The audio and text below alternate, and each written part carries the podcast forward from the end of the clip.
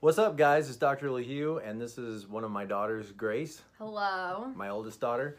And uh, we're just chilling out this weekend. We're having, believe it or not, a hurricane party at our house. Um, but uh, I thought it'd be a good time to uh, talk to Grace about the Enneagram. She uh, identifies as an eight, and we don't have microphones or anything, so we'll just do the best we can do. So it's kind of informal. Grace, tell me a little bit about your uh, tell our audience a little bit about uh, what it means for you to be an eight on the enneagram So, when I first learned about the Enneagram, one of the first numbers I learned about was seven.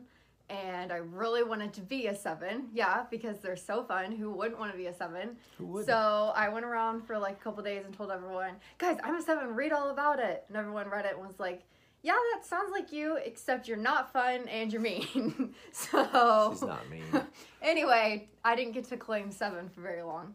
Um, but learning about the eight has helped so much. I've done tons of study about Myers Briggs and DISC. I did a whole degree in counseling and human services, so we learned tons of personality stuff. And I think out of all of the tests I've taken, eight describes me better than any other. even number. better than the myers-briggs and disc Yeah, for sure. Well, my in case you're wondering, my Myers Briggs is an ENTP, which is not very flattering. which isn't that the joker i think Yeah, pretty Okay, sure. i Yeah. thought so yeah Yeah, there's tons of great ones. So, yeah, not very flattering. It's like the lowest, second lowest ranking income ENTP. and, so, and if it was an entj isn't that Yeah, like number one. right so if I could make up, um, you know, my mind about things, then I'd be doing okay. I said but- that in another video that um, I'm an E I- I'm an ENFP, and if I could change it, I'd, I would probably try to be an ENTJ. But Yeah. Nah, it's okay. You are what you are. you are what you are. So, what did I answer the question? Yeah, I think so. Okay. So, um, what has been one of the most helpful things that you've you've picked up on? Maybe being a little more compassionate with yourself, something like that. Yeah, um so in learning about the Enneagram, when it I listened to some I don't remember if it was a podcast or what, and they were talking about learning you're an 8 is usually helpful for the people around you even more than it is for you yourself. Um, eights are really no nonsense. Like if I think it, I pretty much say it. I do my best to not hurt people's feelings, but I just tell the truth. That's and true. if it comes out it comes out and and so i think it's helpful for like my husband who's a nine to know okay you're dealing with an eight and sometimes eights say things and they're really not trying to be hurtful or rude or whatever. So i think for me it's helpful. With all the other personality stuff i kind of already learned like you need to soften things you need to smile when you talk and you need to be you know gentle with your words. But i think this has helped me to see that okay i am actually doing my best most of the time and i feel like if you have people in your life who are eights and they're mild mannered or they at least seem to have some self-control like you should appreciate that because that's really difficult um, Do you ever feel like you have to talk yourself down, like? Like you could, you could get aggravated. You could respond. oh yeah um, yeah What's that process like? So eights and stress moved to five, and I think learning that has been really helpful because my natural instinct is just keep going, push forward, escalate things. doer. Yeah, and so it's like a minor inconvenience to everyone else. I can see a hundred reasons why this is actually a huge inconvenience, and not only has it ruined my day, but it's ruined the day of everyone around me, and you're the fool that made this happen. Um, and so I think when I can move to that five in stress, it's actually really helpful because then I can stop and look at the facts and say, okay, well, this is really just a mild inconvenience. This isn't a day ruiner. This isn't, no one else is losing their minds because we showed up and the restaurant was closed, you know? Um, so I think for me, it's helpful to recognize knowing my natural instinct is to make things more than they need to be, to get that intensity and to pause and stop and say, okay, I don't need to act on everything. I need to think this through a little bit. It's hard for me to think before I do. Um, so this has been helpful to see that, yeah, it is necessary, and like that's something I'm definitely lacking in. Now you taught a class at our church on the Enneagram, and um, how did you feel about that experience? It was so much fun. It was really good. Um, it's awesome to see people like get it because when you know your type and you like wrestle through all the garbage of it, um, you can come out on the other end and you're a lot healthier, a lot easier to be around, a lot, you know, and I think especially being an eight, like one of the issues that eights have is seeing others as like faceless robots, you know, like either you're for me, you're against me, or you just don't matter all that much. Um, and so it's helpful for me when I start to recognize like, oh, you're a four, you're a six, you're a nine. It it's like I already have a way to connect because it's eights move to two when they're good, and so like I really want to connect, but sometimes it's hard for me to like know how to do that. So this is an easy way for me then. Like those people that are in my class, I have better relationships with them now than probably anyone else at the church, you know, because those are people I've spent time with and talked to and learned a little bit about the way that they think. Yeah, I think the Enneagram helps us be a little more understanding, a little more compassionate of people. When we can understand their number, understand their type, then we kind of get a sense of like the turmoil that they're in. Right. And yeah. we're, we're all kind of in some kind of turmoil.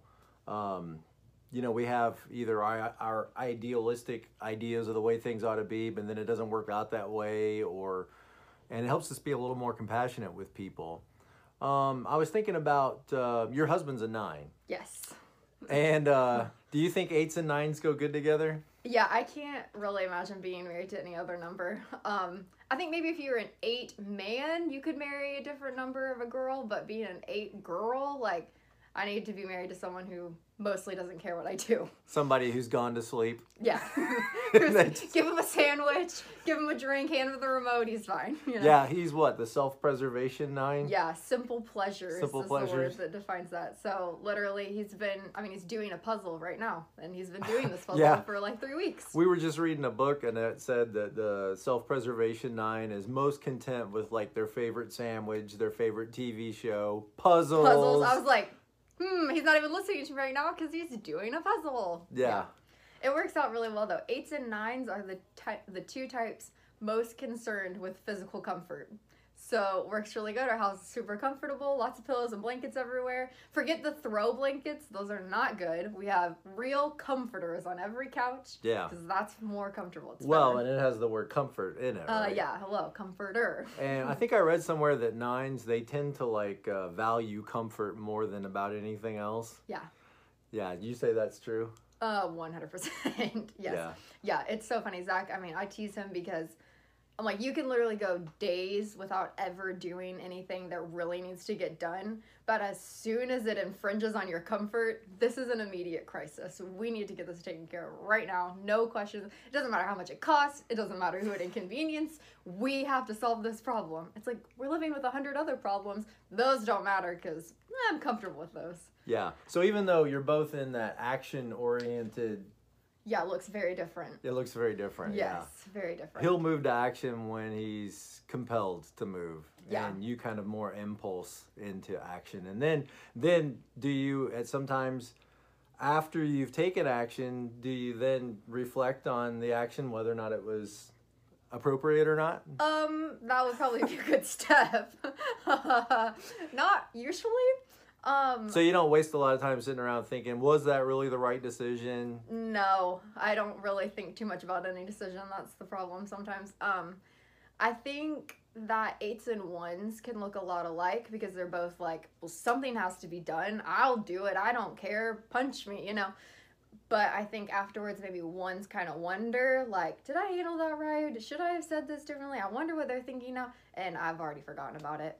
Because they probably go to bed thinking, oh, I could have done this better. I Yeah. could have handled this better. But you don't necessarily. No, no.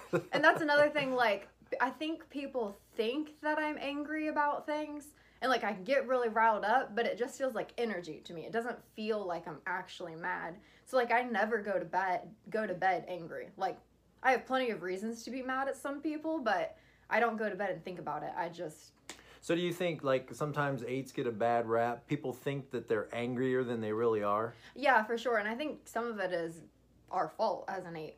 It's my fault because I come in guns ablazing, you know. You'll never believe I'm coming down the street. Like today, I came home and we have all these tree trimmers out here getting ready for the hurricane. Right. I'm like, these tree trimmers are gonna run you off the road. They don't care about anybody but themselves. Are you kidding me? We had to back up the car. We had to come all the way around. This is ridiculous. Get their license. This is nuts, you know. And so I'm like so over the top. about- Intense. yeah, these tree trimmers. When really it was like a minute and a half detour. I wasn't even the one driving, and I only remembered it because I was trying to think of an example when I was being ridiculous. Otherwise, couldn't care less about the tree trimmer. So So one thing I was thinking about with eights is the the idea of like placing blame. go ahead, continue. Okay, so like if a one, you know, sees somebody doing something they shouldn't do, they feel the need to correct that person. Well, tell me about eights and blame. So let me start by saying I think eights are definitely responsible and will a healthy eight will take responsibility for their wrongdoing. I can admit, okay, I blew this out of proportion or I had no business going and talking to these people. So I think when I'm in a good place, I can see the role that I played in it. But even then, I probably don't see the extent. But I think, I mean, eights are always, the whole thing is like concerned with justice. And so if that's your, the lens you're looking through is looking for justice, that essentially means looking to place blame. So with any situation that happens, I can always see like, well, you should have done this, or you, if you would have called ahead, we would have known. If if you would have checked the gas level, we would have been fine. If you, it's like, it's it's so easy to see like all the ways that things went wrong and all the people that should have been held responsible for those things.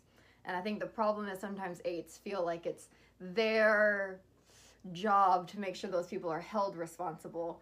So I think that's something that I've been learning that like it's not really my job to make sure everyone is responsible. Like especially growing up as a kid, like I can definitely see that more like with my siblings. Like if you would tell them, "No, we're not bringing toys to the table," and then here so and so, you know, Madison shows up with a toy at the table. I'm like, "Oh, so I guess this isn't really a rule anymore. Who's in charge of this? Who told her she couldn't have it? And who let her bring it? And who gave her the idea this is going to be okay?" You know, and that's not really appropriate for a 5-year-old to bring to the attention of everyone. So, Just think- doing your part to help. yeah, exactly. And that's the thing. Like, eights feel like they're being helpful. Don't you want to know whose fault it is that things are going wrong? Obviously, you can't see it because if you did, you'd be just as upset as I am.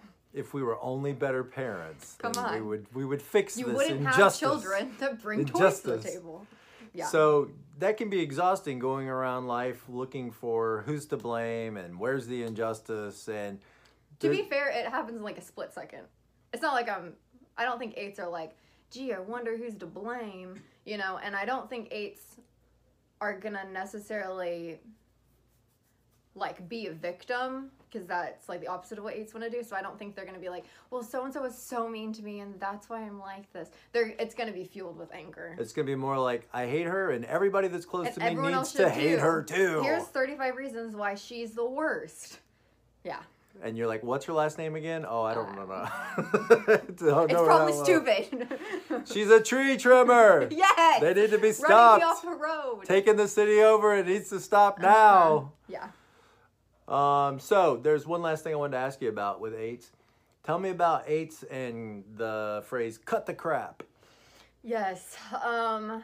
Yeah. One hundred percent. I think if eights could share a message with the world, that's what it'd be. Cut the crap. Stop. It does not matter what it is you have to say. It doesn't matter if you think you're gonna hurt my feelings or someone else's. It doesn't matter if you could lose your job. It doesn't matter if you could lose your family. Like, tell the truth, the whole truth. And in my opinion, lying by omission is just as bad as actively telling a lie. Um, Mom and I were talking about the other day, and we could think of two instances in my entire life where I like outright lied to her. One of them I was like two years old, and one of them I was like 14. Is so that when you said you loved her more than dad? Is that one of the lies? well, we're not gonna talk about that. Okay. Um, no. Anyway, so I think it's like if you eights are always on the lookout, like who's up to no good, who's not playing by the rules, who's not playing fair, who's not, you know, who's treating someone not the way they should be treated. And so it's like we're already trying to find the crap you're hiding anyway. Just say it. You know, and I I have no respect for people who tell half truths. I have no respect for people who try to cover stuff up to make them look better. I think that's why if you watch any movies and you try to identify like who's the hero, who's the villain, or who's not getting along, it's almost always eights and threes not getting along. And I don't think it, it's any uh, coincidence that the sin of three is deceit. And that's, and the holy idea, like the ultimate thing that the eight wants is truth. And so it's like anytime there's deceit, anytime you're not just threes, everybody does it. Anytime you're trying to make yourself look better or trying to whatever, to cover something up, to hide your shame, you know, eights are not about that. And I think something you can expect from an eight is that they're not going to do that to you for the most part, unless they're like really unhealthy, like really not good, which if you meet a really unhealthy eight, just stay away because they're bad news. Um, And if they carry a gun, you might want to report it to the police. yeah, seriously, don't don't bother with them. Um, but I think most middle of the row eights, you can expect they're not gonna lie to you. They're not gonna half truth you. You know, they're gonna give you the whole story. I feel good. Da, da, da, da, da, da, Dad, are you singing to your cereal? Yes, I am, like I knew that I would. Na, oh, na, No, na. a dance too? Come on, Ava. Silk almond milk starts the morning on a high note. Yow! Songs, dances, and dad jokes. So good, so good. I got you Silk almond milk. with calcium, vitamins A, D, and E. Feel plenty good. Whether it hurts your feelings or not. Yeah, like it's not even a question. Like if somebody asks me something, like my intention is not to hurt your feelings, but my intention is to tell the full and complete truth. Yeah. So Well, I can appreciate that. yeah, At least you know where you stand with an eight usually. yeah, for sure. It might be on the other side of the moat, the other side of the Yeah. drawbridge. But You might know- end up blocked on Facebook, but you know it happens. Yeah. but I can say being loved by an eight, being on the inside of that eight's world is a special thing. And you guys that have an eight in your life that that you're close to, you you can attest to that fact that that eights love in a very deep, real, tangible way. Um, it's hard for eights to open up and show you their heart. It's hard for them to to express vulnerability. And when you're brought into the world of an eight, you know you're in a special place. Yeah, we've talked about before. Like if you think about a castle, it's like a two. They're gonna like keep the moat down all the time, and you can walk. They let the barbarians in. Yeah, they're like, come on in, guys. Keep the Come barbarians sit down, out." eat at the table, spill your food all over the carpet. I don't care. You know, as long as you stay right here on the first floor, you're welcome anywhere on the first floor. You know, and I think eights are very different. It's like the moat is up, and then we'll let it down, let one person come across, and then the moat goes back up. But it's like once you're in, you're free to roam about, take what you need, break it, buy it. It doesn't matter, like whatever. You and then there's no deceit in that Exactly. because you let them in. Right, exactly. And so, yeah, I think sometimes though you can eights can get themselves in trouble like that because they can let the wrong person in every once in a while, and it's like, oh gosh, we let you in, and we set up a room for you, and you camped out, and look, And then you double up your walls. yeah, and it's like, all right, everybody out. I knew it. I knew you can't trust people. yeah, I feed knew them it. to the alligators. So, yeah, Oh yeah, one last thing. The culture of the mafia. yeah, That's Mm-hmm. they said that that's what an eight energy is. The culture of the mafia. What do you think they mean by that? Because um, you don't look like the mafia. no, and that's oh, that's the trick. That's Is the there trick. is there some deceit that I don't know about? No, I'm afraid not. Um, no, I definitely agree. Um, eight. So I am a social eight. Um, Which means you're a counter eight. yeah, counter eight. So I, if you read through the list of how eights feel, I feel 100% that way. But as you can see, I'm smiling and I'm nice, and I took the time out of my day to do this interview for you. Um, Appreciate that. yeah, you're welcome. So I try to be more accommodating than maybe other eights do. So anyway, um, when it comes to the culture of the mob though, or the mafia, um, yeah, the word for the social eight is camaraderie. That's what they're after. And what is more camaraderie than the mafia, you know? These are right here, my family, these three families right here, we own the block. and nothing happens here unless we say it does. And if you cross us, you're dead. You know, And you think that's the way eights kind of feel? one hundred percent. Yeah. Okay. I wish I had mafia. So the so so leave I'm your comments. Leave your working on it. comments below where Yeah. she can get in touch with the with Yeah. me familia. Yes, exactly. Yeah. So you kind of have that mentality like there's my people and everybody else is a street urchin out there that Yeah, if for they sure. if they step on our block, we're going to get them. For sure. Yeah, everybody's kind of like in the ranking they belong. You know, some people we can trust, some people we're not so sure about, some people couldn't care less about. Do you think one last question then I'm going to be done. Do you think that when you're done at Walmart and you push your shopping cart out to your car, do you think you should push it back to the shopping cart corral or just leave it in the parking lot anywhere? I do don't. First of all, I don't really believe in a lot of shoulds, so you lost me yeah. already. Yeah. I don't should much. Okay. Um, you know, first Push it all, into the car. First of all, what I can tell you is the number one. This is helpful. Women, listen to this. The number one location you're most likely to be kidnapped is a grocery store parking lot. So, knowing that and knowing I will not be a victim, I'm like, you know what? We got to get to the car, put the things in, put the buggy in between my car and the other one, get my car and leave. There's that people are literally paid to come and get these shopping. You're carts. helping. Yes, I came out of the library today. and There's some old man screaming about raising uh, minimum wage, and he was like, "Come sign my petition to raise minimum wage." And I was like, "Oh, to get rid of minimum wage because I think it's a, just a hoax." Anyway, this is ridiculous. I don't know why we have minimum wage. So I'm like, if For people are- minimum work. Yeah, exactly. I'm like, look, if you're working a minimum wage job, this is your duty in life to take my shopping cart, put it where it belongs. There you go. If you don't want to do that, don't work that job. Or the mafia will come get you. Yeah, you're welcome. All right. Well, thank you, Grace. I appreciate it. It's been helpful, insightful Yes. to understand more from the perspective of an eight. If you have eights in your life, be glad they haven't rubbed you out yet. Yeah. So there you go. Yeah. All right. awesome. We'll see you next time. As always, like, comment, and subscribe. You can get in touch with me if you need to. Uh, in the description below is information. And be present to life. And uh, we wish you blessings.